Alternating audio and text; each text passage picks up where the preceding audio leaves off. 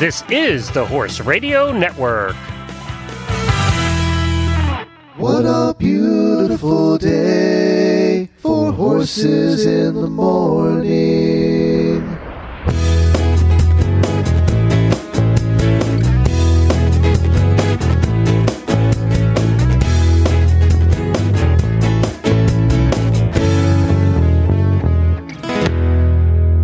Well, good Tuesday morning, everybody. I am Glenn the Geek from Ocala, Florida. And I'm Karen Chaton from Gardnerville, Nevada, and you are listening to Horses in the Morning on the Horse Radio Network for April 11th, episode 1674. Good morning, Horse World.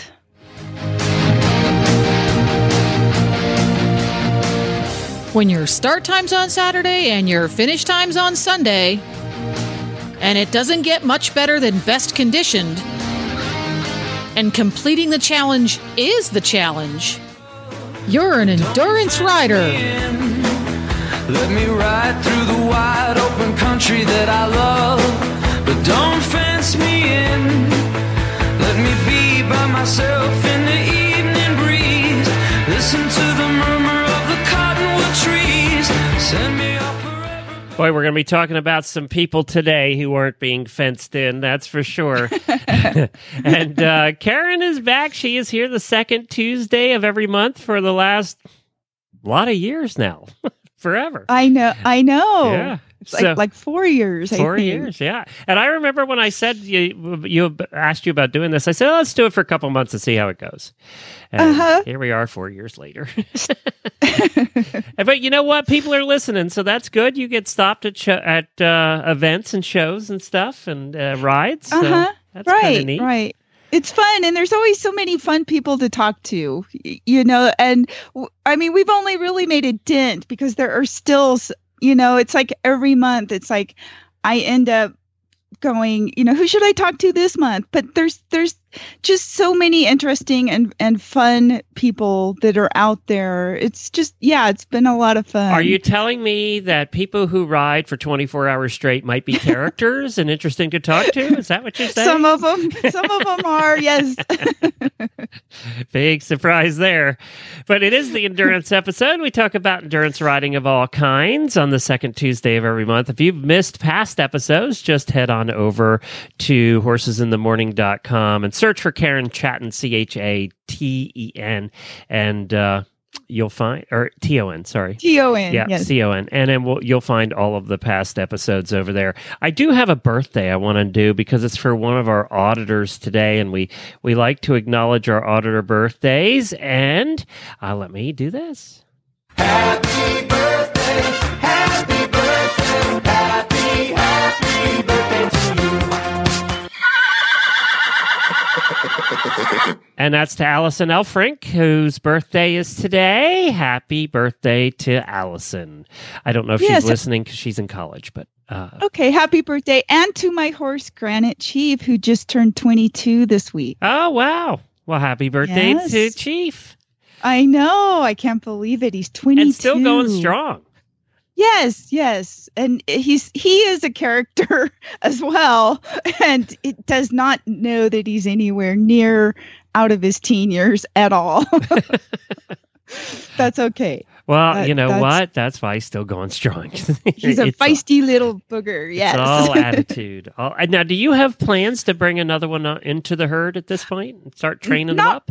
You know, I haven't right now because both of them are still going well. And I just, you know, it comes down to a matter of time. If I had another horse, then the the two you know that I've got would be getting um they wouldn't be getting the time that they deserve. And and I'm just really enjoying having these nice well broke horses that are safe and fun to Yeah, ride. Yeah, that is nice. Yeah, Je- ask Yeah. Jennifer when she traded Beaker in and got Nigel.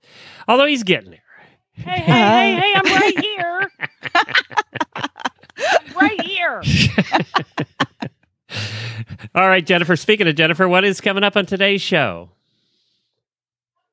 Coming up on today's show, stories about how good Nigel is. No, coming up on today's endurance episode, in reverse order of go, we've got Phyllis Keller, who's going to have a live report from the Pacific Coast Crest Trail, providing she can get cell service. And Gordon Ainsley is going to load us all on the Wayback Machine with the Truth is Stranger Than Fiction story of Wendell Robie, which may or may not feature a famous president. And then Ruth Ann Everett is going to stop by with a preview of the most beautiful ride in America, in my humble opinion, the Biltmore ride, which is coming up in May. So stay tuned for the fray, folks.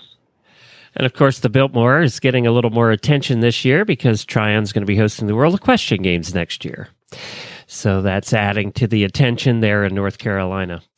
Well, we, uh, we, the couple of things to chat about. It's interesting because we're going to be talking about some distance riders today who are, you know, not competing but doing distance rides, and uh, you know, we had we had Mighty Blue in here on Friday, who does a podcast about hiking the Appalachian Trail. So it seems like you know we're we're we're, we're being surrounded by hikers of all sorts here, uh, because basically what these people are doing are hiking the Pacific Crest Trail with their horses.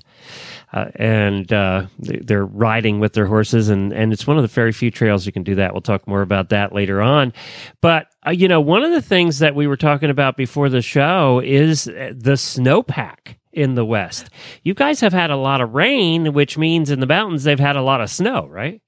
Exactly. They measured up at Mount Rose yesterday and it was like 200 inches is still there Of snow? of snow. Oh my yes.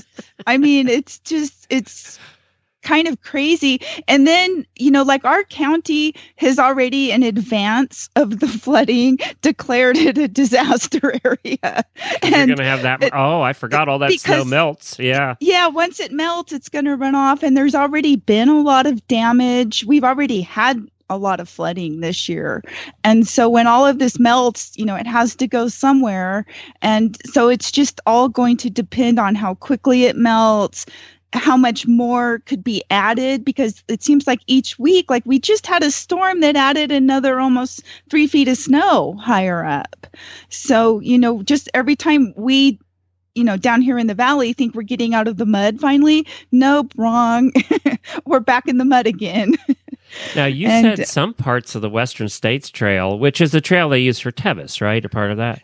Uh huh. Yep. That it has, still is under 20 to 30 feet of snow.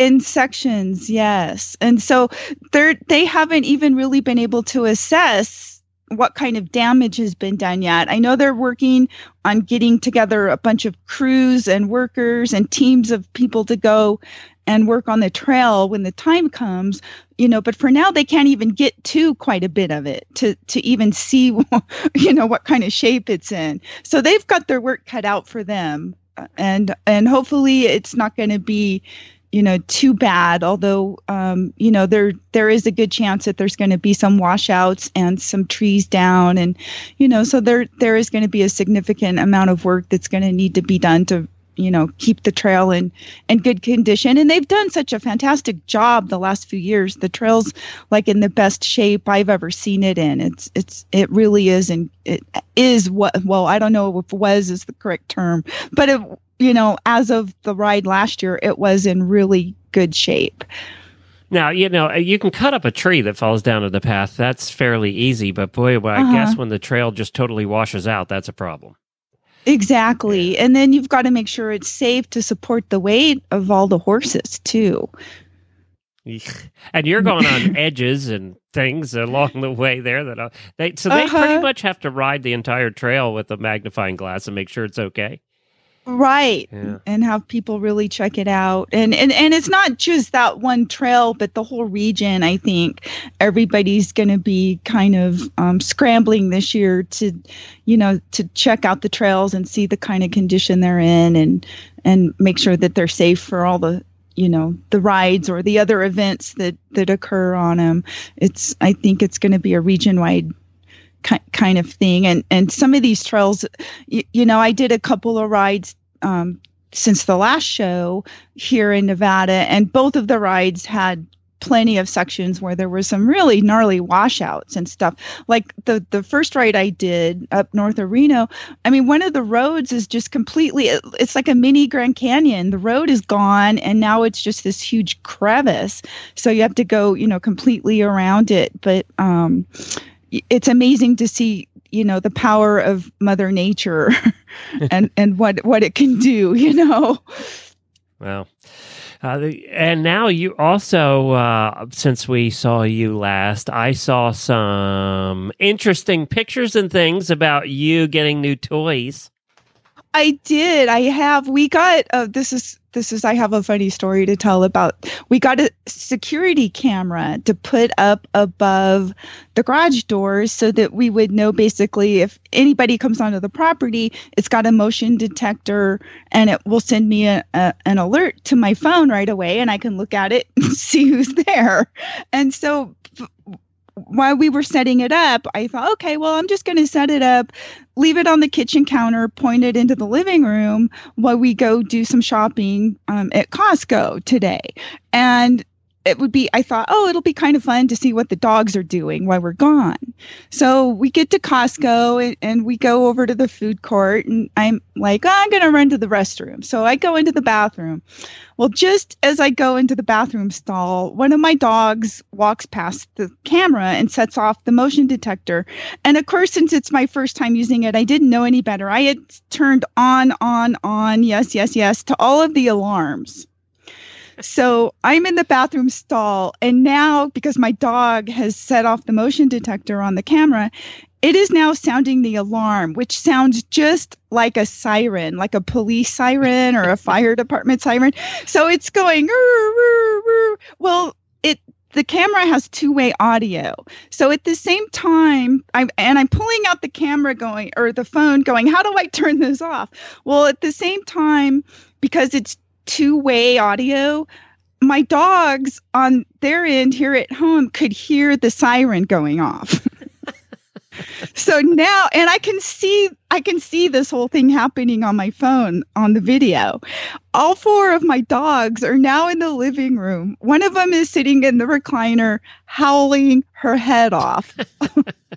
The, so between the four of them they're barking they're yapping they're howling and they're and this so now this is all coming back through my phone from the bathroom stall. All of these dogs barking and howling and yapping along with the siren sound.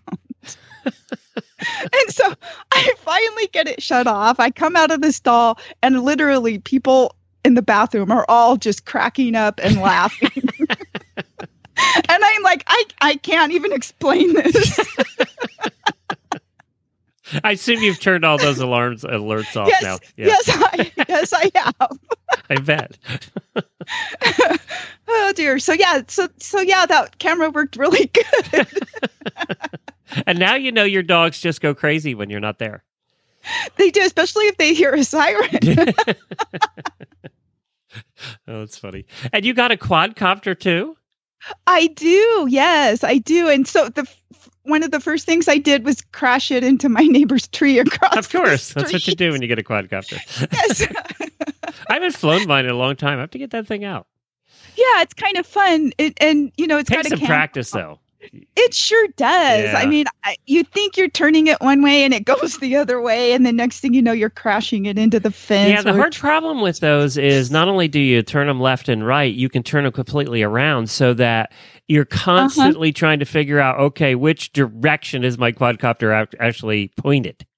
You know, Right, right. because you're you think you're going one way and you're going completely the opposite. It it does take a lot of practice, Yes, yes, I, I'm still on the in the practice stage for sure. and you do wreck it a few times, especially into the ground. yes, yes. I, oh, yes. I've, I've, you know, yeah. So I'm not anywhere near ready to take it near the horses. yeah, what do they think of it? Have they seen it yet? Or they have, and they they don't seem to mind. That yeah, that they'll be they'll be fine with it because they've been exposed to so many things in their lives. Um, but um, still, I don't need it crashing into them, no, which is what I would do. But yeah, and surprisingly, that might scar them about quadcopters in the future. If, yeah. Yeah, it's still doing well. I mean, it hasn't, nothing's broken on it. And luckily, it came with a lot of extra parts and propellers and things. So, We've had good. hot air balloons land in fields near the horses, and that, Huh. that that's always interesting too. Right, Yeah. right. Well, or, I mean, I've even had like helicopters land right next to, to mine, you know, so I, I think they'll handle the quadcopter okay. Well, let's talk about your endurance tip of the month. And uh, big surprise, it's about mud. It's about mud, you know. And gosh, I was just thinking, you know, gee, it's drying out finally because my horses have spent like months in mud. And uh, you know, especially if you have any low spots at all, they just they never dried out, and it, and it's tough. And um, you know where I'm at because it will freeze at night. So any when the horses walk around during the day in the mud, you know, they leave all of their you know prints and it's all uneven and rough and then it freezes solid at night and that is just that can be so hard on their feet.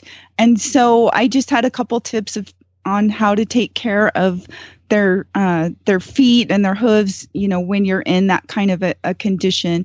Uh, one of the things that's really important is to keep checking your horse's feet and make sure they stay balanced and that they don't get too long because if they do you're going to increase your chance of getting an abscess. And i know a lot of horses this year have been suffering from getting abscesses.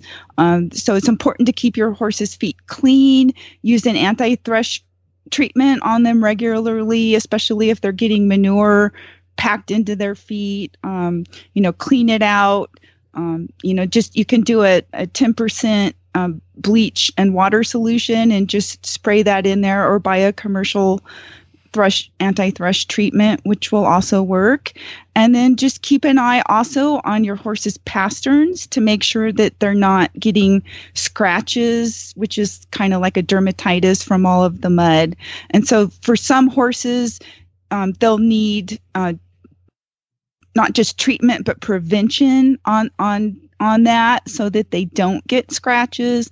And some horses are more prone to it than others. So you just have to really keep an eye you know on their feet their pasterns and just make sure everything stays healthy and and well cared for. And those are my tips for trying to um to endure the mud. All right, very good. And now we um we wanted to we're going to be talking about a couple of different rides, ones that a- actually you haven't been on Biltmore before, have you? I haven't, but the more I learn about it, it's like, wow, I really want to go do that ride. It sounds like so much fun, and uh, it's at such a neat historical place. It sounds like, um, you know, it's the riders that are close by that get to do that all the time are really lucky. Well, we're going to be interviewing on the 2018 WEG show this week, actually, on Thursday. We're going to be interviewing uh, uh, Mark Bellissimo, who is the big boss of Tryon and uh, the one who put in the bid to do the WEG at Tryon. So we're going to be chatting with him. And one of my questions is going to be for him is what they have planned for the endurance uh, track. Good, Because, good. because I don't know at this point. It sounds like they're going to want everything to leave from Tryon, from the equestrian center there. And, you know, one of the options I guess they would have is to go up to Biltmore. It's about a 40 minutes down the road. And they did that in France. I mean, in France, it was scattered all over the place. But uh, I think that his goal has always been to have everything leave right out of the park. Okay. So we'll see. I don't know. We'll find out. I'm going to be asking about that, and I'm sure maybe some of the, the your endurance listeners already know the answer to that. But uh, we'll we'll get it from the boss's mouth and find out. okay. Sam-. Samantha, who was there just over the weekend to Tryon, said the entire place is a construction site.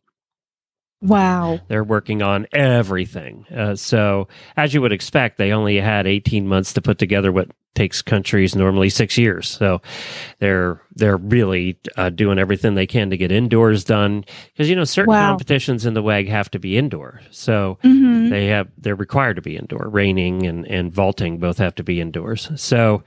Yeah, and they're working on that, and then you you kind of got this hundred mile track you have to put together.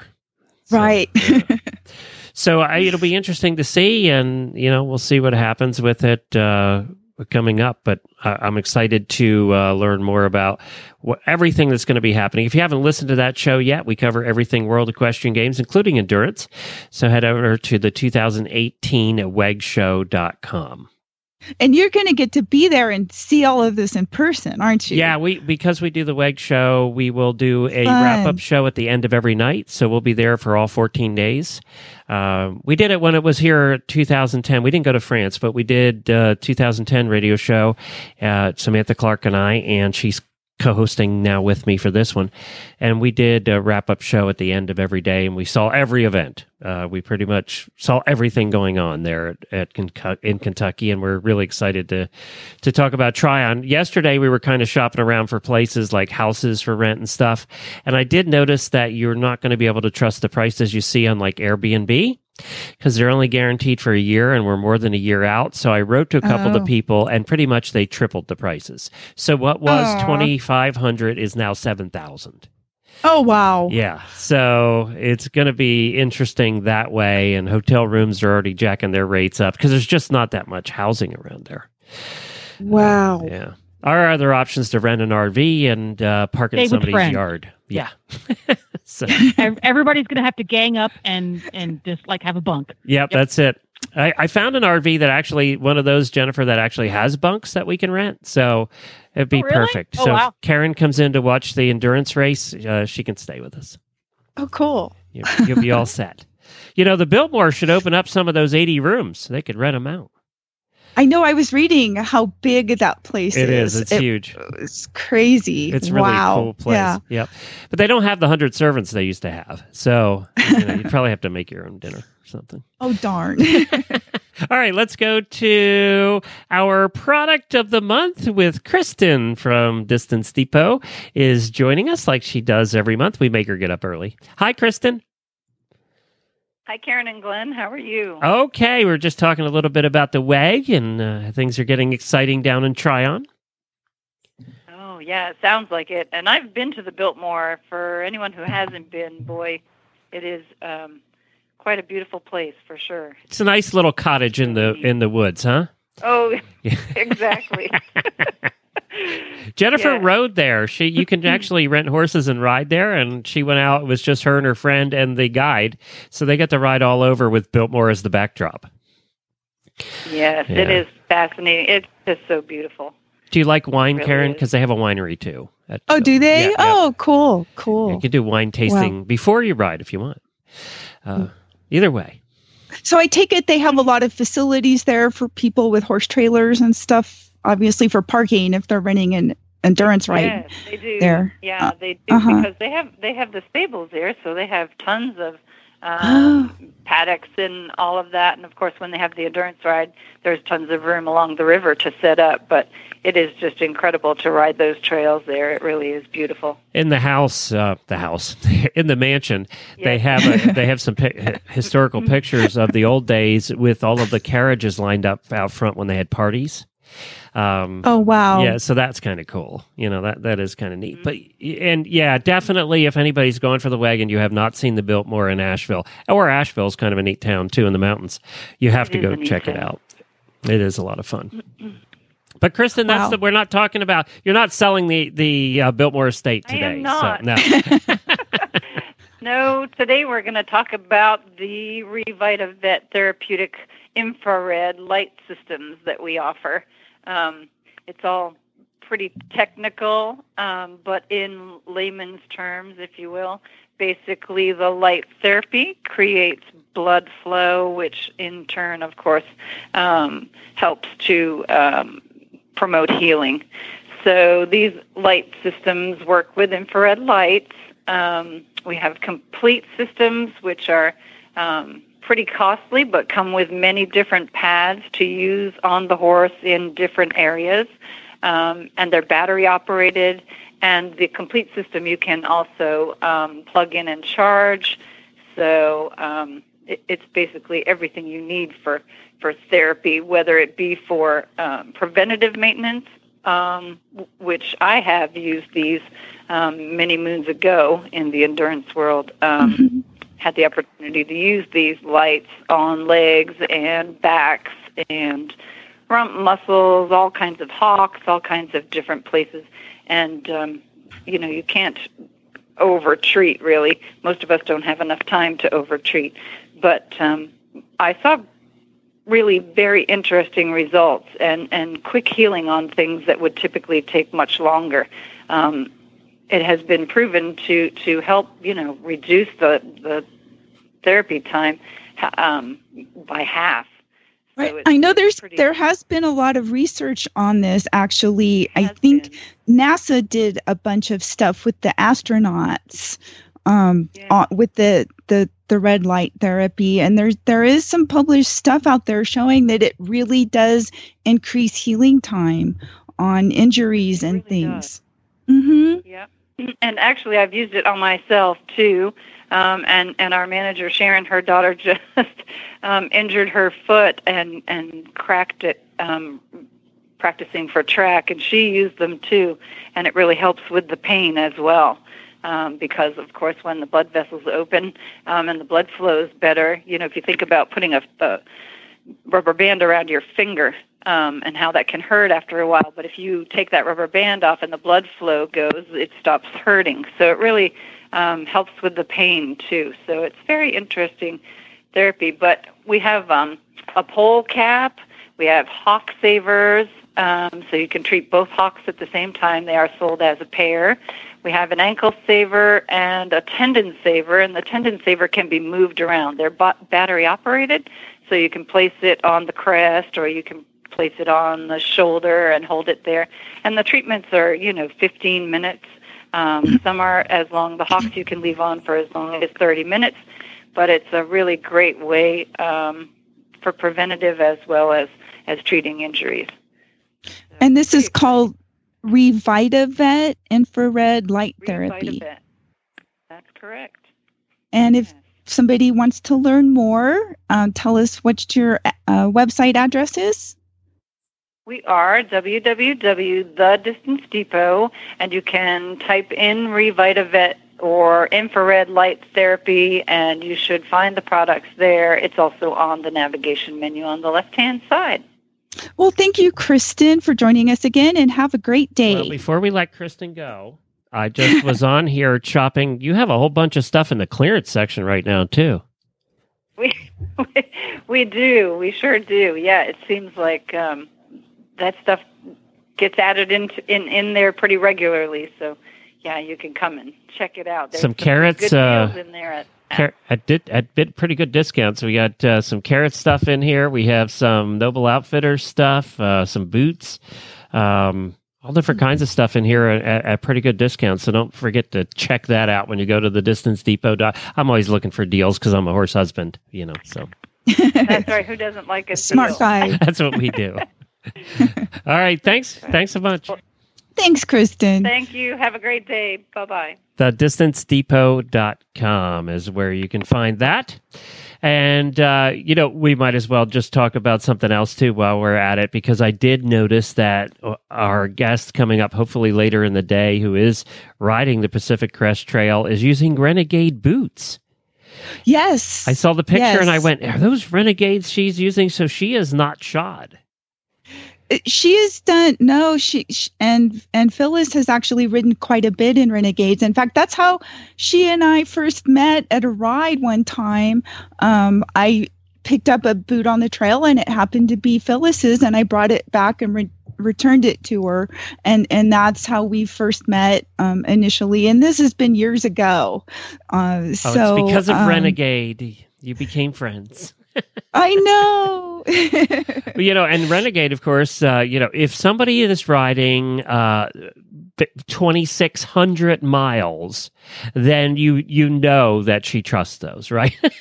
exactly. Exactly. So- and um yes and i know phyllis has done every kind of ride there is including hundreds using renegades as have i uh, with with good success with with our horses and um hopefully she's gonna uh, you know put a bunch of miles on her renegades on this trip on the Pacific How many will Crest she go through to do 2,600 miles? A few sets.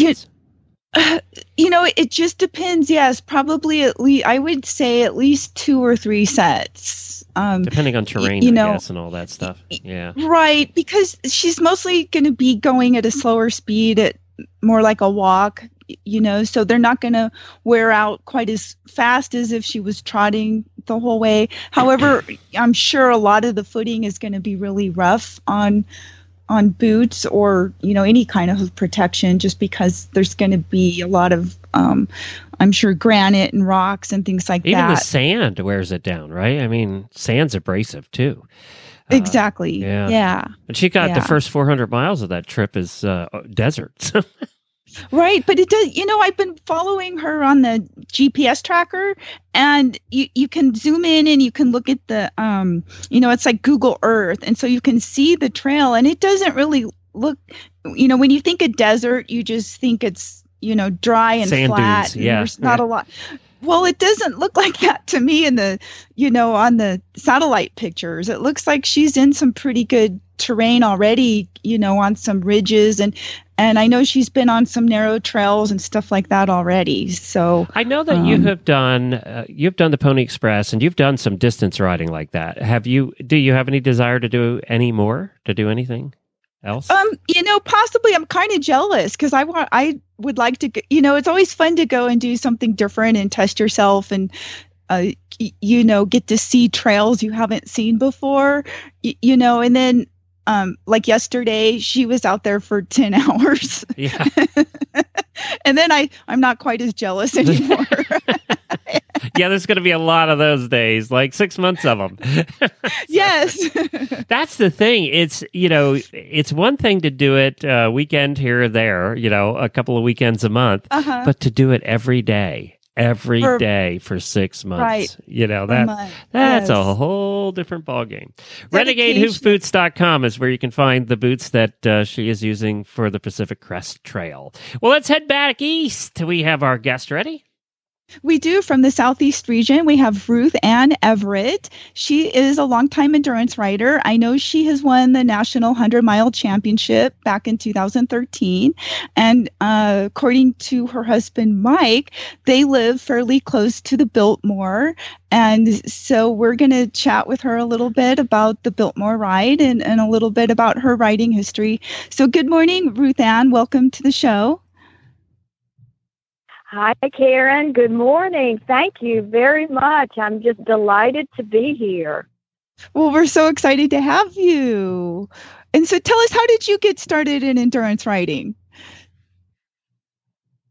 I got started in endurance riding through my husband, Mike, and our mentors, Claude and Marion Brewer. And Mike bought a horse back in the mid 90s and started riding immediately and having so much fun and going to endurance rides on the weekends. And I thought, wow, this sounds like something I would like to do, but I'm not the type that would just jump on a horse and, and go. I had to take lessons and figure it out and learn how to ride first. But I did that and eventually joined Mike and Claude and Marion and all of our friends and have just had the most fantastic journey through endurance through all these years. It has just been a wonderful way to see different parts of the country and to enjoy enjoy horseback riding and I'm just so glad we got involved in it and it seems like a long time ago now but um, I, I haven't looked back and just really am having a good time. Good. And so, what draws you to wanting to do the hundreds? Karen, I think it's because I enjoy being out there on a horse and I just really like time in the saddle. And the hundred mile ride certainly gives you that opportunity because you're you're out there for a long time. I like to ride at night. I I find that that is a very peaceful experience and, and my horses can see and I just am very comfortable riding in the evening and, and into the night on, on the horses and so the hundred mile ride offers all of that, and it's it's quite an adventure. And I've I've just really had a chance to see lots of different parts of this country on horseback too. I Mhm. feel very fortunate. And so, which is one of your favorite hundreds? Oh goodness, they're all they're all so unique. Uh, they are also unique. And in 2013, I did uh, five different hundreds in five states, and I was able to start that season with the Biltmore ride that I'm so excited to to tell you more about. And I rode the Vermont that year, the Vermont 100, which is a fabulous ride. The Big South Fork 100 in Tennessee, uh, the AHA Distance Nationals in 2013. That was in um, Illinois. And then I came back down and did my last ride that year in uh, South Carolina at, at the Carolina ride. But in, in preparing for talking to you this morning, I've gone back to my history of riding the Biltmore, and this Biltmore 100 in 2017 will be my 24th Biltmore entry Wow. since uh, 1995 when I first started riding. and so I've put together uh, some some information just to prepare, and I have ridden about or over 1,400 miles on the Biltmore trails through all of those competitions Wow. through the years. So I guess it's safe And- to say you like that ride. ride. It is a fantastic ride, and I'm I'm delighted to be able to to share some about this upcoming um, iconic and superlative event. It was my first 100 mile ride uh, back Okay. when um, I first got started in hundreds. It was it was the first 100 I did in the spring of 2004, and it was also Mike's my husband's first 100 mile ride a couple of years ago. So it's a great um, and and it's for not only a hundred mile riders. Of course, they offer um, an LD. They offer a fifty mile ride, and I've done the fifty plenty of times. They have two different events. Usually, the Biltmore Challenge is in the spring in May, and then the Biltmore Mountain Hopes, which is a fundraiser ride, comes in the fall. And that's how I've been able to have so many opportunities to ride those Biltmore trails. And that fall ride is a fundraiser for a horse welfare and a rescue organization. And the the Biltmore ride is about an hour and a half about from our house. And so it's close to us and easy to get to. Mhm. And um, I really enjoy I really enjoy riding that ride. So tell us, what are the trails like there? Well, the trails are all located on the Biltmore Estate. And and for your listeners who are familiar or, or not so familiar with the Biltmore Estate, this this location is the most highly visited historic site in the United States.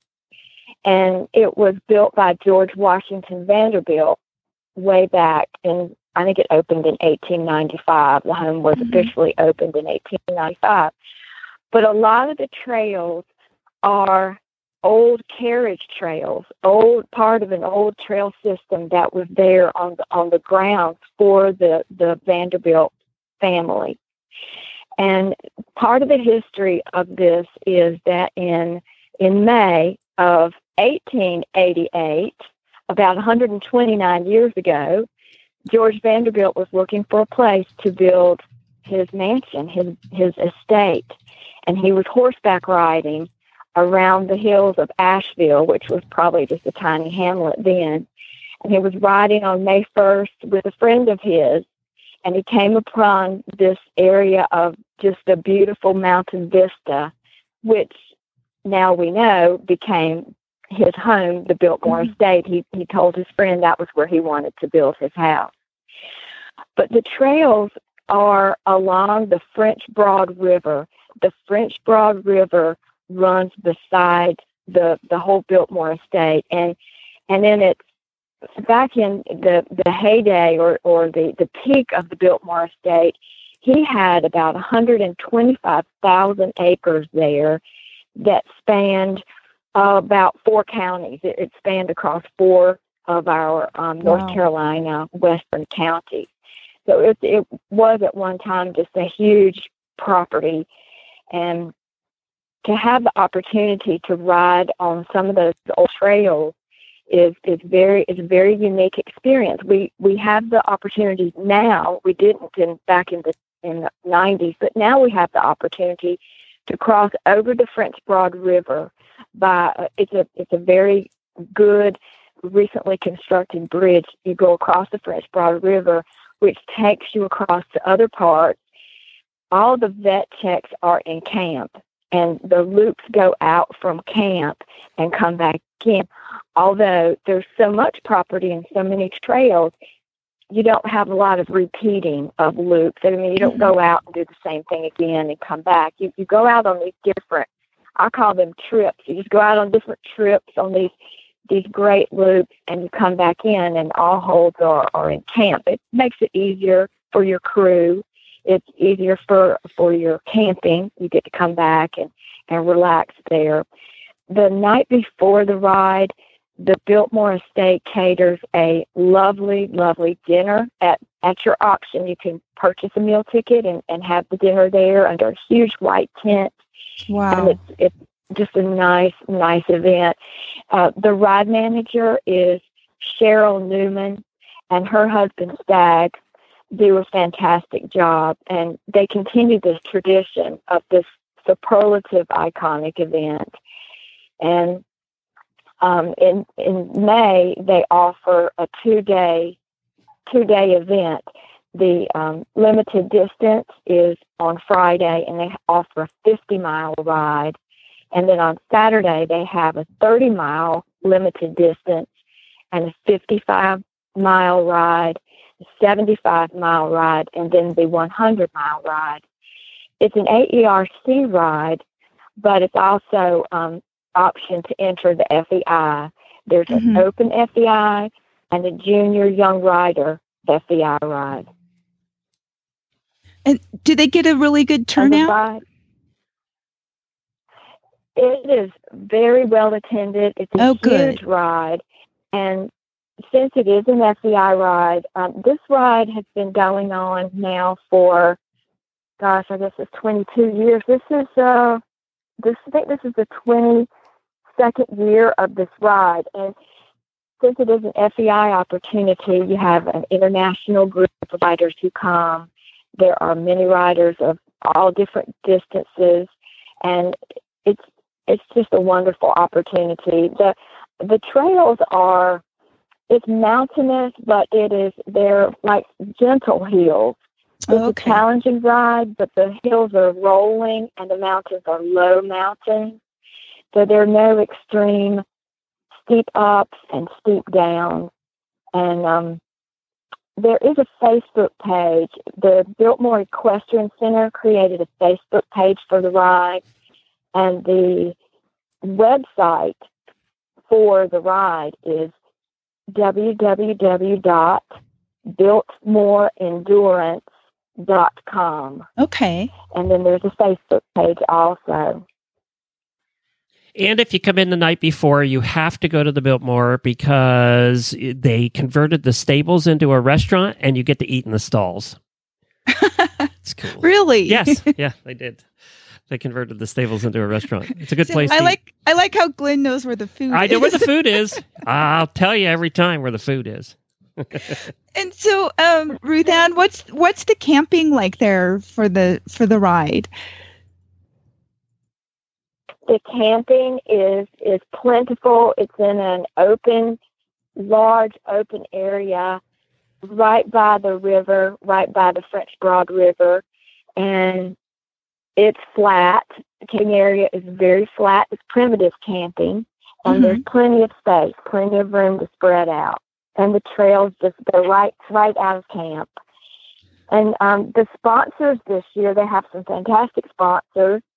There's Taylor Tax, Becky Pierman Photography, the Biltmore Winery. All the prizes are wonderful. The, the um, completion awards and Oh, the, the prizes are excellent. Biltmore Winery is a sponsor. The Distance Depot and Horse Lovers Outlet, Platinum Performance, Riding Warehouse, and Running Bear. So you can see from the sponsorship, there's a lot of support for this ride. And there are many, many volunteers. Bonnie Hanna coordinates the volunteers, and that's another thing that makes this ride so great. There are many people there doing all the important jobs of an endurance ride. They're volunteers, and there are many of them. Oh, And good. that is another reason why it is such a huge success. wow, it sounds like a really fun ride. I wish it. I wish I was closer to it. What? It would only take you four days to I drive know. in. It's four days, you'll be there. I know. Yes, yes, I would. I would love it if you could come out. I think you would. You would really like it. Everyone, everyone likes this ride, and I just want to say that if anyone's interested in reading more about the the Biltmore estate, the history of the estate, and a little bit more about the family, I referred to a book that I got. Um, I was honored to receive this book as one year from from um, Cheryl Newman as one of the writers who has ridden the ride more than anyone else. So I was I was given this nice book as a gift Aw. At at a ride one year, and the name of the book is Biltmore Estate, and the author is Ellen Erwin Rickman, R I C K M A N, and it's one of the best histories of the of the estate and um, the whole area and the family that I have ever read. It's really good. Ruth Ann, I have a question for you too. Um, we were just talking before you came on the air about, of course, Tryon hosting the World Equestrian Games next year, it, and I, I don't know. Are they building a new track down by Tryon for endurance? Have you heard? Or are they going to use the Biltmore track? Do you know? I have heard. Now, this is just what I know from just talking to some some local endurance riders that they are going to use a course in the Tryon area. That they are going to use a course there. Okay. But of course, um, I that's all I know. It's very preliminary now, and I I don't have any other information. All right, we'll be talking to for everybody that wants to know. Just tune in to the 2018 WEG show when it comes out later this week. We'll be talking to Mark Bellissimo, and I plan on asking him that question. So, well, if anybody knows, it's Mark. He's the boss. So we'll find out what's going on there and see uh, see what the story is. But thank you so much for joining us today. We really appreciate it. What a beautiful place to do an endurance ride, no question about it, in the mountains of North Carolina. Right. Yes. Thanks, Ruth Ann, and congratulations on on uh, gosh riding f- since 1994. That's awesome. Time just flew by, didn't it? Yes, yes, it really did. And we have many more adventures and places to see and many more rides to do. And thank you so much, Karen, for having me. Thank you, Ruth Ann. Well, that's it, Karen. You have to pack up your truck and trailer. Head east. and he- and head out. Yes. Yes. Yes. Like you said, four days of driving. yeah, well, that's okay. I mean, you can take your time. You're used to camping, so that'll be fine. I know. I Pull know. over at the Walmarts, Well, and you can park for free. You know, I just I love hearing about all of these rides though. It's you know, it's a lot of fun to hear, you know, about rides that that are on the opposite end of the the country from where I am. It's it's sort of um y- you know, just fun to to hear and learn about them and um yeah, the writers out out in the the east and southeast and northeast are really lucky to have um you know events at, at places like the Biltmore Estate. You know, she talked about the ride that they do in Vermont. My God, that must be hilly. it's like the White Mountains up there. That must be interesting. doing Probably those. so. Yep. All right, well let's Yeah. take a break for a song and then we're coming back and we're going to hear we're going to hear from Gordon Ainsleigh who's going to talk about Wendell Robbie. Who uh, is it Robbie or Roby? Roby. Roby, who started, uh, who was the one that really started the Tevis Cup, and he's going to give us a little bit of the history of how all of that happened.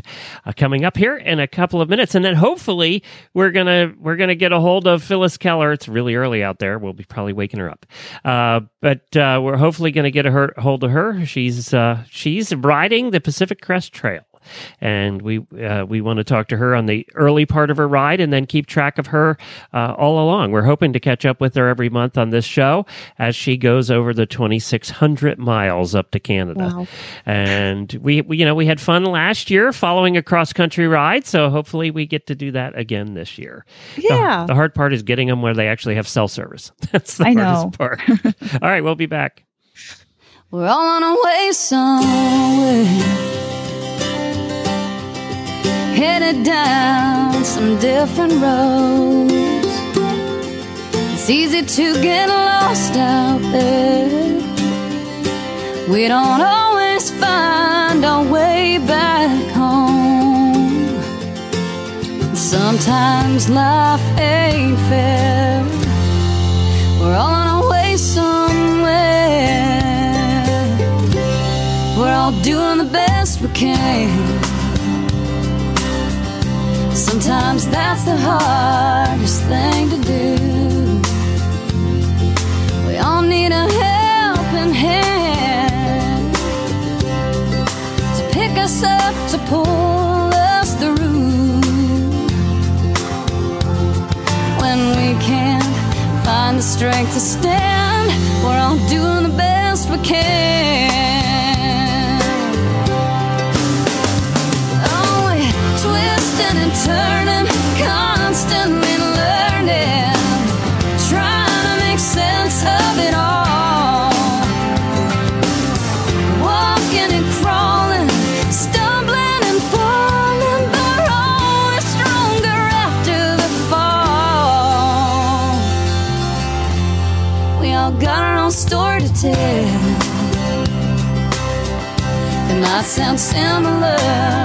they're not the same.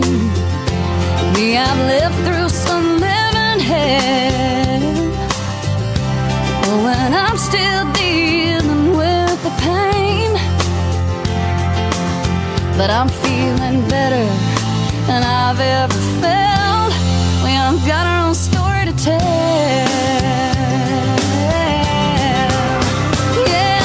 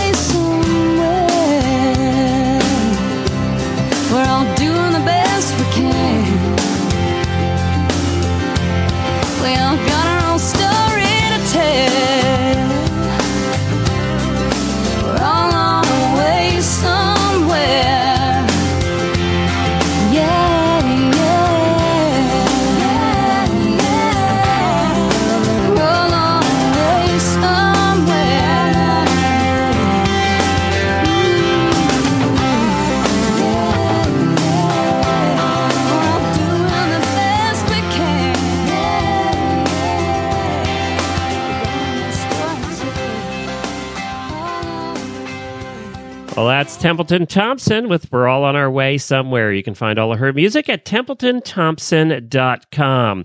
We are the Horses in the Morning. I got Karen Chaton here. And of course, we're doing Endurance Day. Karen is here the second Tuesday of every month talking endurance riding.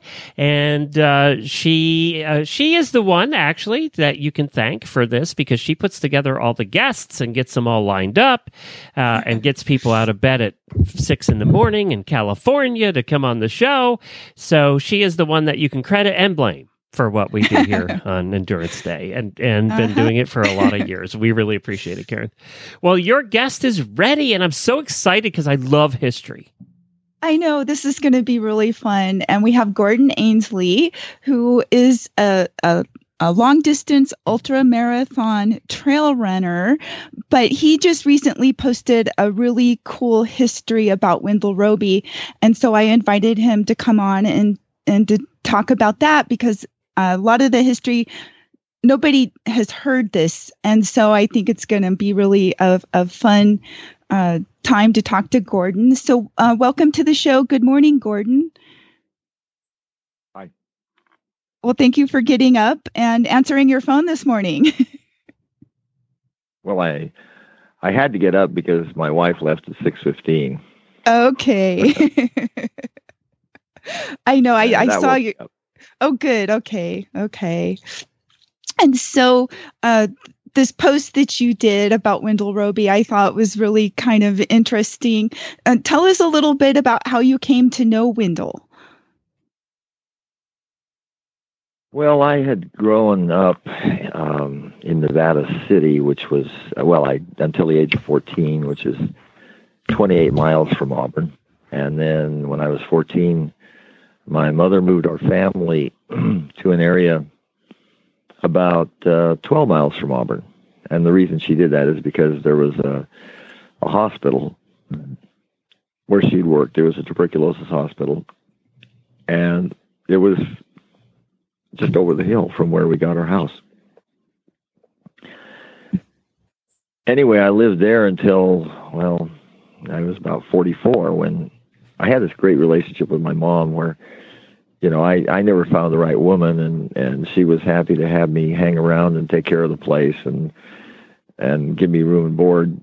And, you know, it was really good. Both of us had, uh, we benefited financially from the Oh, good. situation because Uh-huh. she would, we both would have had to pay more for what we got from the other person. Anyway, so I, I lived there for quite a while. And I want to clarify that for everybody. That's Auburn, California, not Auburn, Alabama. So, yeah, or Auburn, Washington. it's Auburn, Washington. Okay, got it. no, no, no. There's Auburn. There is an Auburn in Washington too. No, this is Auburn, California. Okay, good because Auburn, Alabama is the one that I think everybody's kind of knows because of the college. But just wanted to make sure. All right, Yeah. cool. Okay, at point. So anyway, uh, basically, I spent until you know from age 14 to 44 within living within 12 miles of Auburn. And the interesting thing about that was that up until I was 20, let's see, I was 21, 20, until I was 22 or 21, I don't know, 21 or 22, I, I had never heard of the Western States run or ride, uh, which was now called the Tevis. However, when I was down at UC Santa Barbara going to school in my junior year, I, uh, you know, I, I transferred down to UC from a junior college. Anyway, uh, I bought a horse, and that got me into the horse community at UC Santa Barbara. And one day I walked in in the spring of 1970, and a Tevis brochure was tacked up on on the bulletin board. And I go, oh, this sounds interesting. I think I'd like to do this. I wonder where this is.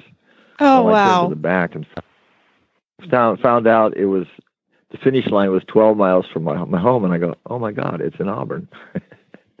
so I sent in a I sent in an application, and Drucilla Barner, who was Wendell's secretary and everything, Wendell is the founder of um, the founder of endurance riding and the founder of the Western States. He had he had ridden uh, on a challenge, uh, actually two different challenges. Uh, one by a uh, a uh, a guy in Montana who said he had the best cross country horse in the world, and challenged Wendell to a ride, uh, uh, you know, a um, competition, and uh, another from a, a member of the, his own Sacramento Horsemen's Club, which who said that modern horses just couldn't do what the great horses of previous years could do, like go 100 miles over mountains and deserts in one day. And Wendell said, "Would mountains and canyons be acceptable?" so they set up a test course for from Tahoe City to Auburn, and uh, of course Wendell did make it under 24 hours. That's actually four out of five of his group did. But anyway, Wendell had started this whole thing, and I just landed in in Wendell's world in uh, well in 1970. Drucilla Barner, who was his secretary and everything, uh, she she sat right beside him. They had two two side by side desks, big desks in in uh, in Wendell's office, and she sent me back a thing saying the ride's full, apply next year. So I did, and in 1971 I I officially en- entered Wendell's world. I became conspicuous because notable to them because I weighed over 200 pounds and and had a background as a runner in high school and college. So I would bail off. I, I wasn't really that good of a runner, but I, I was good for my size. I got down to UC Santa Barbara and I couldn't cut it, so I actually made a much better wrestler than a runner. I was uh, I won the All Cal championship that year of all the university camps. Anyway, uh, the the uh, the the approach I took to endurance riding was that I would get off on the downhills because that much weight on the front end would tend to make a horse go lame if he trotted. And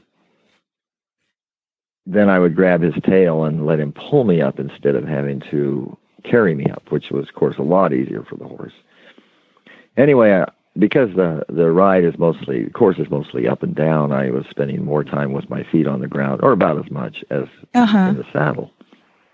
And that that immediately drew the attention of Drew and Wendell, plus the fact that I I was the first person who was stupid enough to the to do the ride on a bareback pad without stirrups. I had a Oh, boy. Idea horse. And of course, uh, as we know now, a light saddle, saddle is much easier on the horse than a bareback pad, and stirrups make it easier on both the rider and the, the And how sore were you afterwards after you did that? Well, I hadn't properly trained my horse. My idea was to gallop him along a six mile hill course. And uh, from Tuesday to Thursday before the race, I went out and, and uh, explored the course, rode and ran the course from Auburn back to about halfway on the trail, which was Bear Trap Creek at that time, Dusty Corners today so he wasn't really trained for a 100 miles, but he was a very sturdy horse. And I, of course, um, was not trained for a 100 miles, although I, I was probably closer than he, he was. But the bareback pad ordeal combined with his undertraining resulted in both of us not being able to walk without limping for about 10 days. Oh, his mus- his muscles were sore, my muscles were sore, and and uh, of course my thighs were ruined. It took a long time for both of us. We shared the pain equally, you know. It wasn't it wasn't uh it wasn't that I was being mean to him. We shared the pain equally. I hurt every bit as much as he did. Karen does that. So- she gets off and runs about half the ride, don't you, Karen? oh, sure I do, Glenn. no, no. And that's because and that's because she weighs over two hundred pounds, isn't it? Yeah, that's it. That's right. I love the story. Uh. I want to back up a little bit. So Wendell here, um, in the 1930s, he's he's uh, he's he's a player in Auburn, right? He's kind of a player in that area. Uh, and he, when did he actually put the Tevis together? When he put the track together? Well, he explored the route just because he was really into history and really into Arabian horses. Uh, in 19, God, what was it? 19. Wasn't it 50s? Oh, 41. Okay. Uh, 1940 or 41. He he traveled with, a, I think, with a friend, and they went around to the various Arabian horse horse ranches of the, you know, in the east and were looking for the perfect horse and he found they were they wanted to look for the perfect dam and the perfect mare or their his idea of perfection and then arrange for a breeding. And when they got to travelers rest arabians in tennessee which is now a state historical park he found uh, general god what was his name general something ran it an old con, you know Confederate family. They found the perfect mare and the perfect stallion at the same place, and the mare was in foal to the stallion. So Wendell immediately started negotiating with the general for the foal because he knew that the general already had the stallion he needed, and so if it was a mare, he'd keep it for his brood as a brood mare, and if it was a stallion, he would sell it, sell the colt. And so they made this agreement that if it was a colt, Wendell could have it. And so the, the colt was born and shipped off in a boxcar to Wendell, to Auburn. Wendell actually had to hide it. He sneaked it away and pretended, oh, yeah, it's just some horse I picked up at a sale. because his wife was protesting about his over involvement in the horse culture. so anyway, That sounds familiar. this this horse, yeah, this horse was uh, you know became Wendell's favorite horse. In fact, Wendell became a member of the State Guard. Realized that during the war, the National Guard was all they were all called up and they went to war, and so they formed State Guard units of the people who were too young and too old, who would be pre- they were preparing to resist a Japanese invasion. And so Wendell had this stallion, this young stallion. He was commander of the, the cavalry unit of, of Auburn. And he had this young stallion who, uh, Wendell was quite a disciplinarian. He, he managed to get that stallion to have good manners in the, in the presence of mares in heat and act like he was supposed to act. Wendell made a comment about something like a diet of spurs when he acted up. So anyway, that that was his beginning, and he rode that horse, and you know to you know did did long distance rides on timber stand. Realized there weren't a lot of roads back then. A road was put in when a timber stand harvest was done. So you checked out your timber and decided if it, if it needed harvest by riding to it. And so Wendell would go on these long rides with his friends. Anyway, so in 1955, he started the Western States 100 mile ride as a result of these two challenges. Uh, in the fall before that, from the summer and fall before that, from in Western, one in one challenge in Western Horseman, and the other one by his Sacramento Area Horsemen's Association. Anyway, they they wrote it in 1955, and the the response it was just to prove they could do it. The response was a lot of people said, "Oh my God, if I thought it was possible, I would have come along." You got to do it again. So the next year he did it again, and you know they had a they had an event, a yearly event. He always did it on what he called the riding moon, which is the it was the the full moon, the weekend nearest the full moon that was nearest the end of July. And the reason for that is by then the snow had melted, but the days were still long. So he called that the riding moon. Hmm.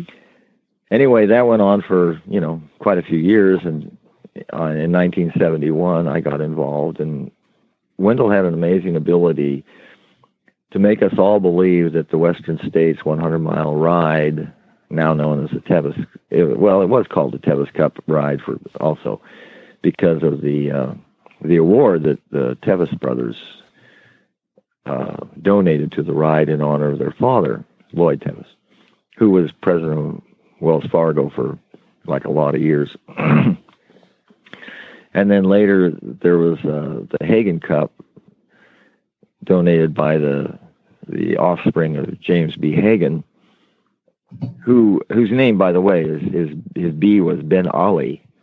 Uh, he was uh, very involved in the world. Uh, his father was involved in the world of the Arabs, and very much an Arab horse fancier. And James B. Haggin had a, a, a racing stables in California. Anyway, he do, his his uh, people donated the Haggin Cup, which is for the best conditioned horse in the top ten. Anyway, he had Wendell had the ability to make us all understand to our deepest soul that the most important thing in our lives was the Tevis Cup ride. And we all bought in on it. and it still in is. I mean, he he obviously he obviously made an impact, right? I mean, it still is. I'll tell you what we what we see in the Tevis Cup today is nothing like the dedication and total single-mindedness of everybody involved back in the 70s. Oh, Wow. speaking of which, you've got to tell. I don't want to run out of time before you tell the superintendent of Tahoe National Forest story. well, uh, Wendell, it turned out uh, back back in the uh, God 1946, Wendell was a staunch Republican, and back in 1946, a bunch of California Republicans wanted to to supplant this uh, liberal and a Democrat, obviously, and so they there was some confusion about who to run, and and all of the leading candidates didn't make the snuff. You know, they all had these weaknesses. You know, that could be brought out in public, and so they kind of looked around for a fresh face, and this self-made man, just a you know, brilliant, intelligent, put himself through school, raised a family. You know, when his father was ill or uh, dead or something, I forget what the deal was, but uh, just a self-made man with impeccable credentials named Richard Nixon. So Wendell and a, a bunch of other people threw in five thousand dollars, which was a lot of money back then, to start his political career, and then support him further a, a couple years after that when he ran against the the very liberal senator. Uh, I believe her name was Susan Mahogany Douglas, and he beat her too, and he called her the Pink Lady, and she labeled him Tricky Dick, which lasted for the rest of his life. but anyway, uh, so Wendell started his political career. Well, in 1971, the first year I rode, two things happened. One is I became very significant in their world because I'd done it on a bareback pad and done it with my feet on, the ground more than half the time. And also, Wendell had pushed through. He had decided that it was just too civilized along the Truckee River, just too many houses and too many resorts. It just wasn't befitting of the wilderness experience that he wanted to put his riders through. So he decided to stop in Squaw Valley, start in Squaw Valley, and he had to add eight miles. Well, they just looked at the map and said, uh, "Hey, you know what? If we, it's about six miles from the end of Lyon Ridge down to Robinson Flat, and it's also six miles from the ridge between Mosquito Ridge, uh, between Duncan Creek, and and uh, Mosquito Ridge, Duncan Creek, and then Red Star Ridge, and right at the bottom of Red Star Ridge, there's a trail that goes to Robinson Flat that's six miles, and it just happens to be eight miles from the end of Lyon Ridge down to that trail. So let's just push out a trail. So, you know, a few days before the ride, he sent his do everything man, Roy Duncan, up there to push out a trail. And Roy did a day's work and, you know, got down there about five miles. And so we had this, uh, it was, it was, it was kind of a, it was a, it was a nightmare trail because you know a cat had pushed it through. There was no grading. Mm-hmm. Boulders were uprooted from their normal place.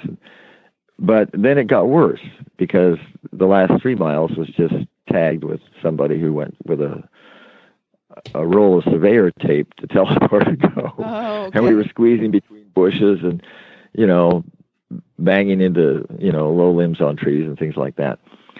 But anyway, it solved the problem. It added the eight miles, and now it's the Red Star Ridge Trail, which is very famous.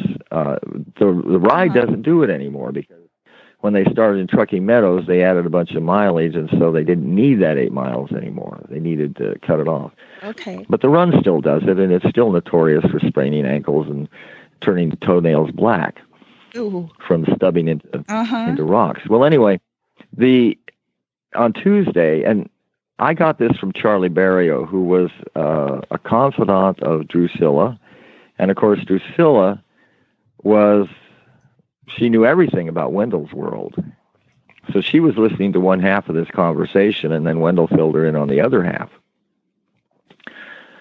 So the story goes that that this guy called and nonchalantly said, introduced himself as the superintendent of Tahoe National Forest and, and said, I just called to advise you that you need to find another trail. And Wendell said, Well, what's this about? And he said, Well, you went into national, uh, you went into federal property and created tremendous destruction, and you're not going to be given a permit. And the guy and Wendell said, "See here, listen to reason." And the guy said, "No, you listen to reason. you will never use that trail again. You have done a crime, and we're not going to prosecute, but you're not going to use the trail again." And Wendell said, "I'll call Dick." And the guy rather prophetically said, "You call whoever you want, as long as I am superintendent of this national forest, you will never use that trail. Well, that was Tuesday after the event on Saturday and Sunday. And the next Board of Governors meeting was two weeks later, uh, well, a week and a half later. So they invited me to that meeting because they had suddenly become interested in me because I was so unusual. They Uh-huh. liked that, and I could I could tough it out where a lesser person wouldn't have toughed it out. You know, most people would have quit. They were just really impressed by the fact that I didn't quit. So, so I showed up at the meeting. You know, and we were, I didn't know anybody, and we were all kind of milling around, and then we sat down, and Wendell stood up and banged the gavel, and the first words out of his mouth were, "I'm sure." I no, he said, "I'm pleased to announce we now have no, m- new and more enlightened leadership of Tahoe National Forest." And I thought, "Oh my God, that is power!" I just went, "Whoa!" I didn't know the background. Charlie told me that years later, and the funny thing was. I thought a bunch of people would know because Charlie was kind of known as a gossip at the time. Of course, now we know he's an oral historian because there's so much about the history of the ride and the people in it that nobody would know if it wasn't for Charlie, you know, telling people what other people were doing. and apparently, Drucilla, Wendell never talked to anybody about it, and Drucilla apparently only told Charlie. And much to my surprise, I found out years later that I was the only person who bore that story. I was the only person Charlie wow. told to. Wow. Yeah, and and so I, you know, it was like in the late '90s. You know, Wendell died in '84. Drucilla died in like '78, maybe. No, no, not '78.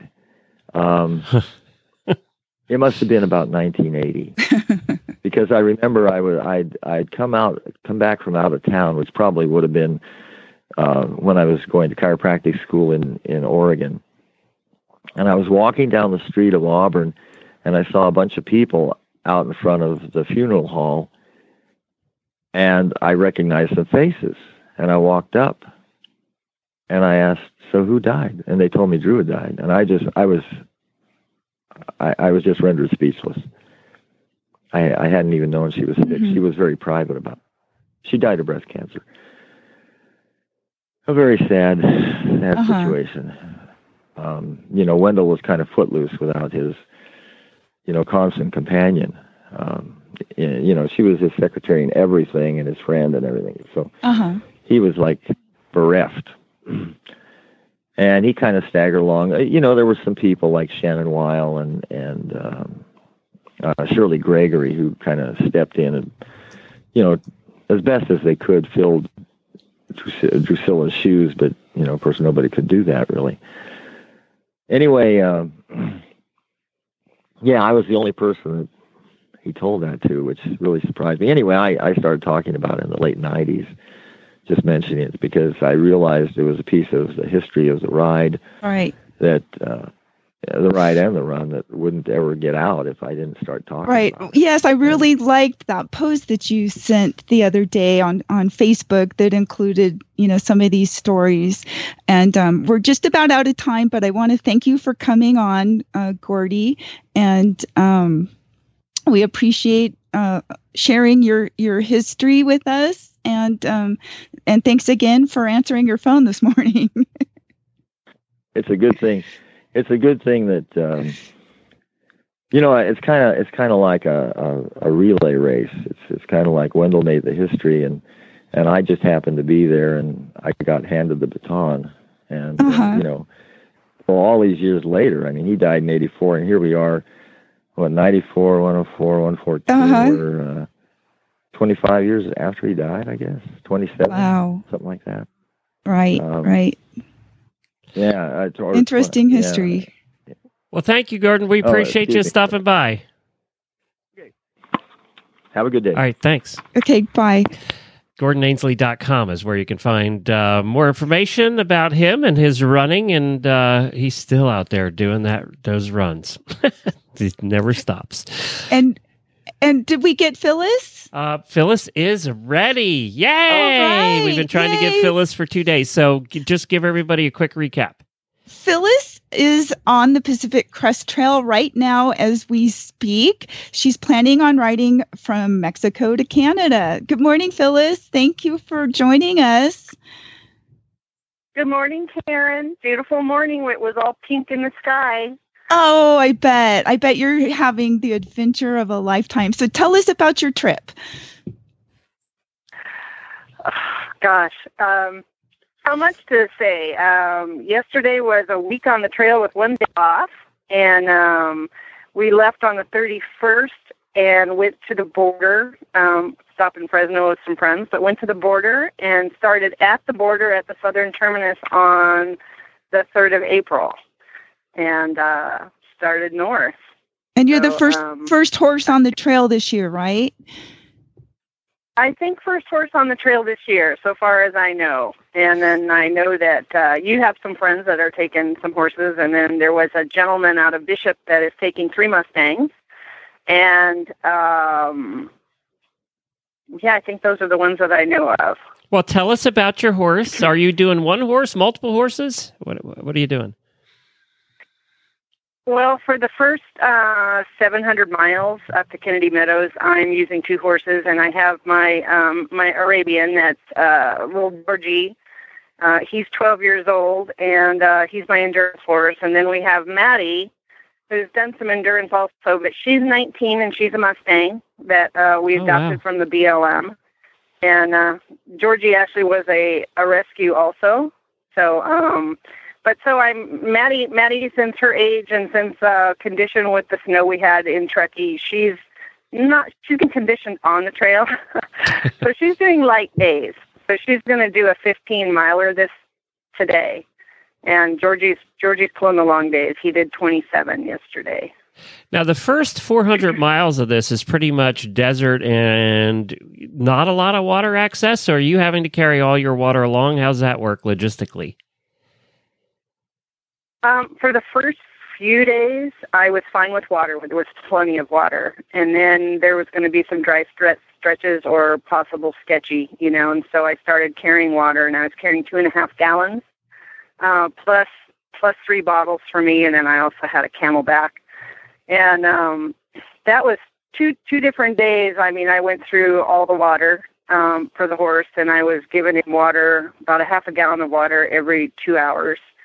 So I was figuring out about how much time it was going to get me to uh, rendezvous with my husband, and then I was giving him rations and um, uh, some electrolytes in his water, and um, so that was that was two full days. And then yesterday I also carried it. So I think I've carried water three full days um, out of this trip. You know, we I've Uh, uh, makes for a I've talked to a lot of hikers, and we I listened to a hiker podcast. Uh, uh, all the people doing the long distance. Actually, one of the hikers that uh, I've listened to and follow, her name is Dixie, just started on the Pacific Crest Trail. She's following you about a couple days behind, and she, you know, she's on the second leg of the Triple Crown of hiking there. So now, one of the things Right. they always talk about is weight in their packs. They always fret about weight in their packs. Serious hikers, that's what they think about. And you got to kind of worry about that too, because water is the heaviest thing. Yeah, I, I- think my water. Uh, I'm probably carrying probably 20 pounds of water um, between. I've got a couple quart bottles and then the other bottles. Um, you know what I mean? Two two gallons is roughly 16 pounds to begin with. So Right. um, it's a lot of water, and I'm I'm just uh, trying to keep it balanced on either side uh, of my packs. And then yesterday, I, I wasn't sure I was going to make this rendezvous point, so I had to actually carry my pack too, which was probably another 20 pounds that I carried, and um, and then a bunch of equipment on on top of the water. So I think Georgie was probably carrying anywhere from 160 to 170 pounds yesterday. Wow. And and uh, now you your have to do it. You, you- don't know where the water is going to be. your husband is tra- uh, tagging along here, and you know, following you and helping you out and meeting you. Now, there's some parts of this trail though where that's not going to be possible, right? Right. So that's when I pack my tent. Yeah. So there'll there'll be times when I have to stay out overnight and and uh, take my tent, take everything that I need um, to camp with, take my highline equipment, because you can't tie to trees. If you, actually, if you could find a tree right now, but um, so yeah, I would have to carry everything, um, you know, to stay out, plus horse food. So, um, you know, thankfully there's there's been quite a bit of grazing, uh, which is nice. Uh, Maddie will eat anything, as Mustangs do, and Georgie's pretty particular on what he sees on the side of the the trail. But um, yeah, it it it'll it'll make it different. And once I reach the Sierra, that's another that's another deal. Um, I- I'll probably be out uh, a few nights when when I can't rendezvous. Karen? Oh, sorry. So, Phyllis, tell us a little bit about the technology that you and Bryce are using to track each other. Oh, okay. Um, well, Bryce and I both have. Um, it used to be DeLorme InReach Explorer. Now uh, Garmin has purchased that company. So uh, either way, you could find them. But they're GPS units that actually um, you can upload the trail to. Um, but we can actually, with the InReach, you can you can send text messages, you can send emails, um, and then you also have an InReach phone number that that each each unit can speak to, each- to together, and it's all through satellite. So I don't need necessarily need a cell site to be able to be in touch with um, Good. Bryce. That's good because I imagine And, there's uh, going to be a few were- spots with no cell service for a long time. Right, Yeah. right. There, there has been that, um, you know, and and they also have map sharing. So, um, you know, I can I can give my information to people that I like, and then they can go on a computer and pull up my map share, and they can actually follow me on on the trail.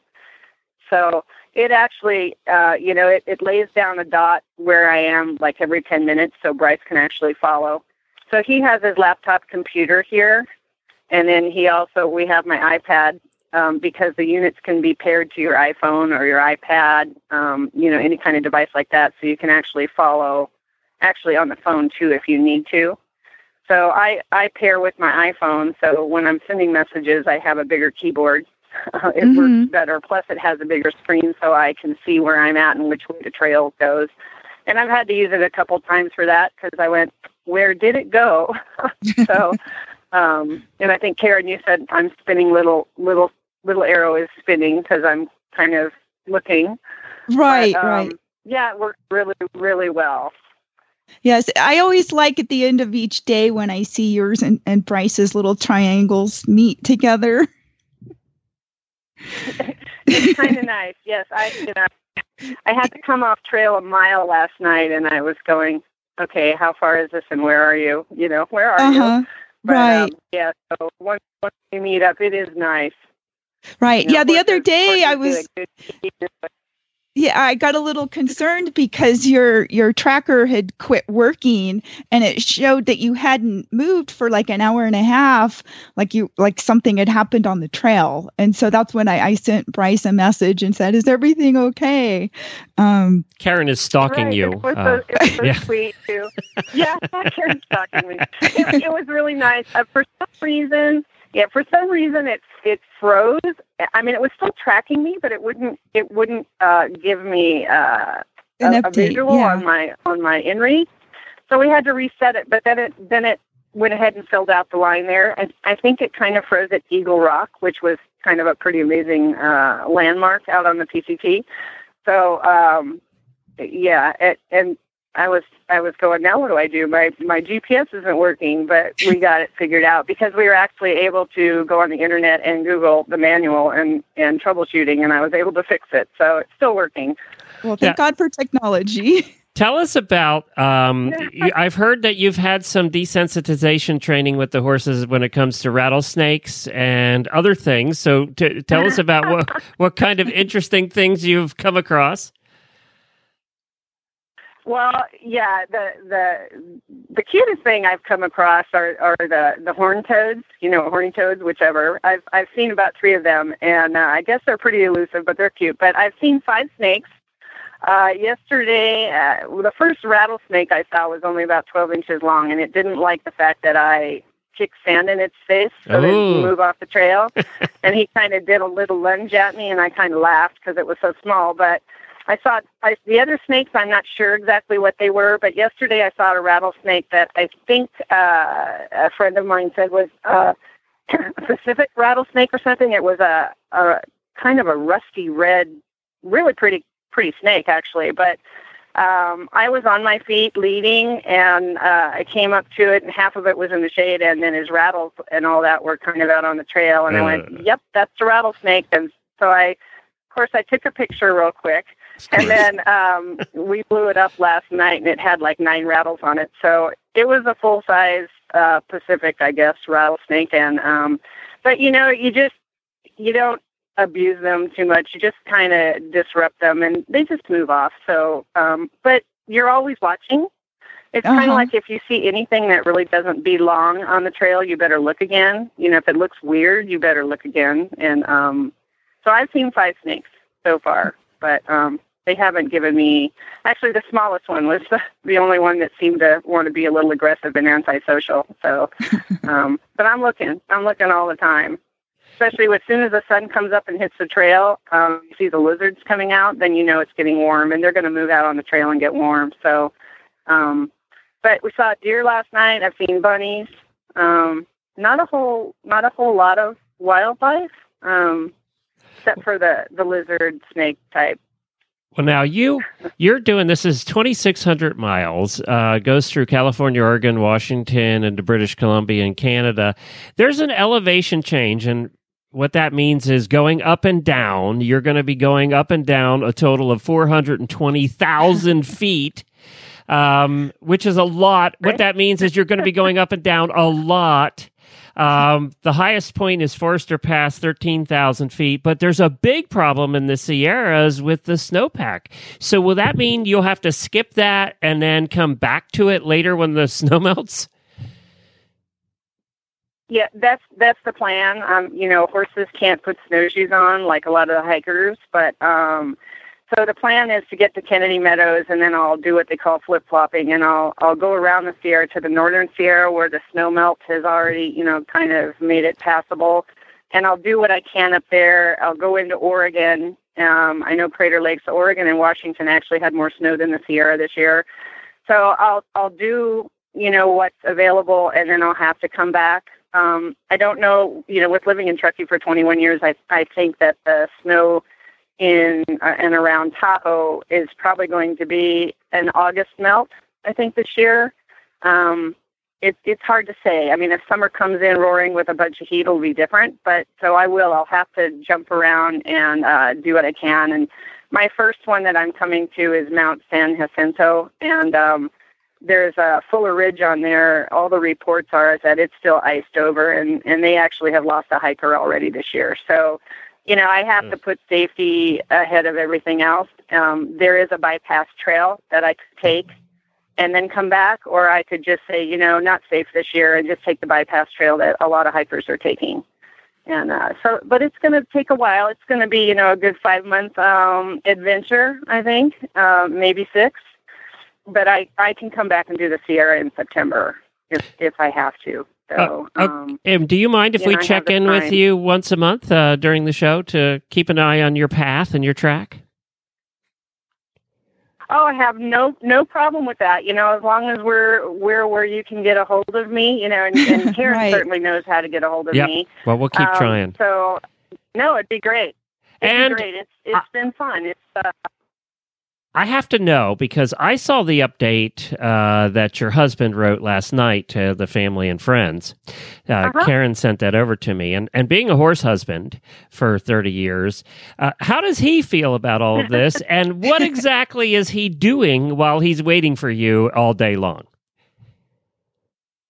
oh, he's napping, of course. No, you know, he gets up.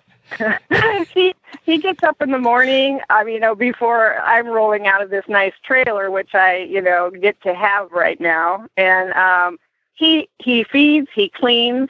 I mean, he's done all the logistics work. He's got a two-inch binder that's full of every topo map and every every bit of the description of the trail. And he pulls out what I'm going to do the next day, and we look at at what the topography is going to be and how long it's going to take and which horse I'm riding.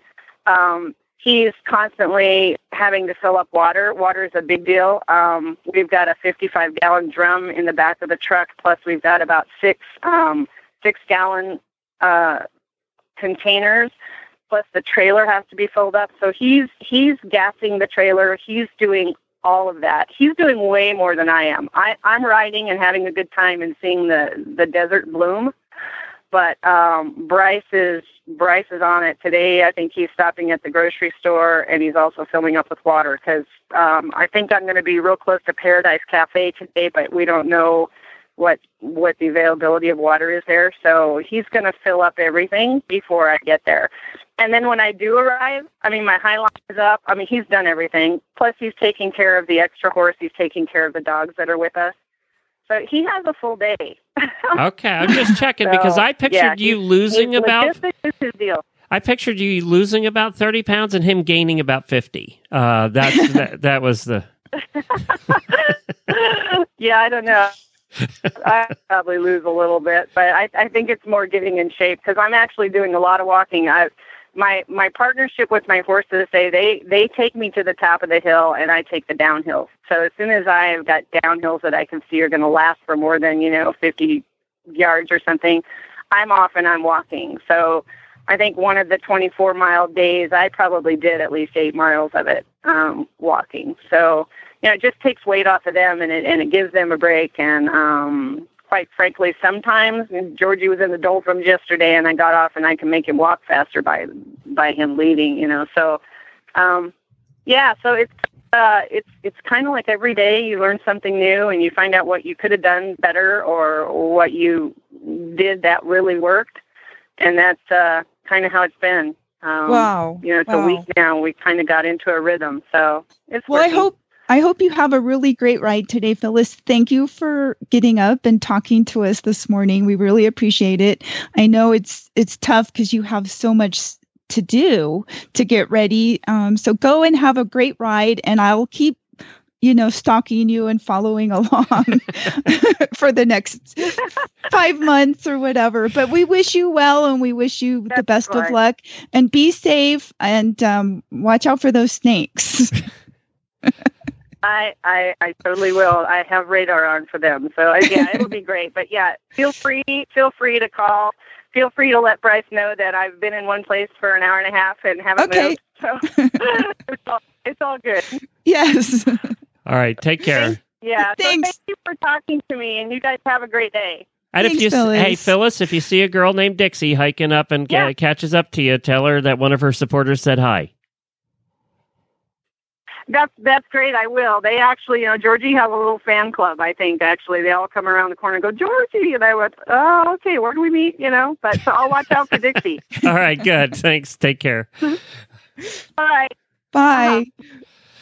Well, now we do have somebody that uh, uh, your other friend that's just about leaving, and I read their blog, and and people can follow along with that, right? What's the website there? Um, eh, gosh, uh, did did I give you the yes, link? it Do you is have it? Okay. GaryPegg.com. G A R. Y P E G G com and it looked like they were just heading down and they're going to be leaving out shortly on the trail Right. Yeah, they're just leaving, and so th- and um, and they're kind of doing similar to Phyllis, in that they've also got a crew and a, and a rig to follow along, and they've got two horses each, and so um, people Now- can follow follow them as well. Now he wrote. uh, J- uh, This is uh, this will give you an idea of what putting something like this together. Because remember, you got to take six months out of your life. It's it's not cheap. It's expensive. He's got to fill that Uh-huh. truck up and keep them fed and everything for six months. Plus, you still got to keep everything going at home. So this is this is a big project. Uh, he wrote. Janice had a dream the other night where I confessed that in fact I've uh, talked about this trip for so long to so many people that I feel trapped into going. And I know a lot of the hikers talk about that because they have to plan it for like two years ahead and then they feel like they have to go, right? Because they've told everybody. There is Uh-huh. more than a little truth in that assessment. It seems like the past six months, events have relationships conspired to hamper my success. The snow, Bill's problems, ill prepared horses, and a growing concern for mine regarding my aging physical status. On the other hand, I'm going. Woohoo! Isn't that the attitude of an endurance rider, right? It is. Yep. all this crap going on, all these obstacles in the way, and screw that, I'm going.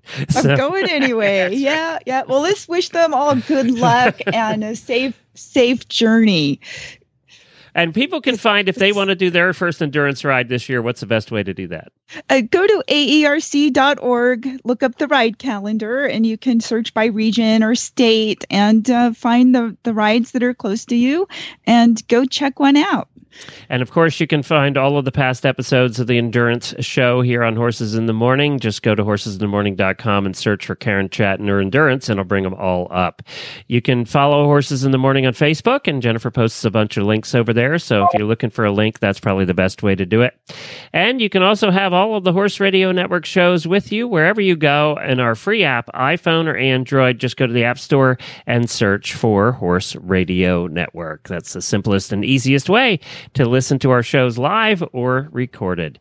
And Karen, where what's your blog that they can follow you at? Um, my name, KarenChaton.com. KarenChaton.com is the best way to go there. Thank you, everybody, for joining us. Jamie will be back tomorrow morning from Flags Up Farm from Monty Roberts Place over there in California. We'll get an update from her. Hopefully, hopefully she is feeling well enough.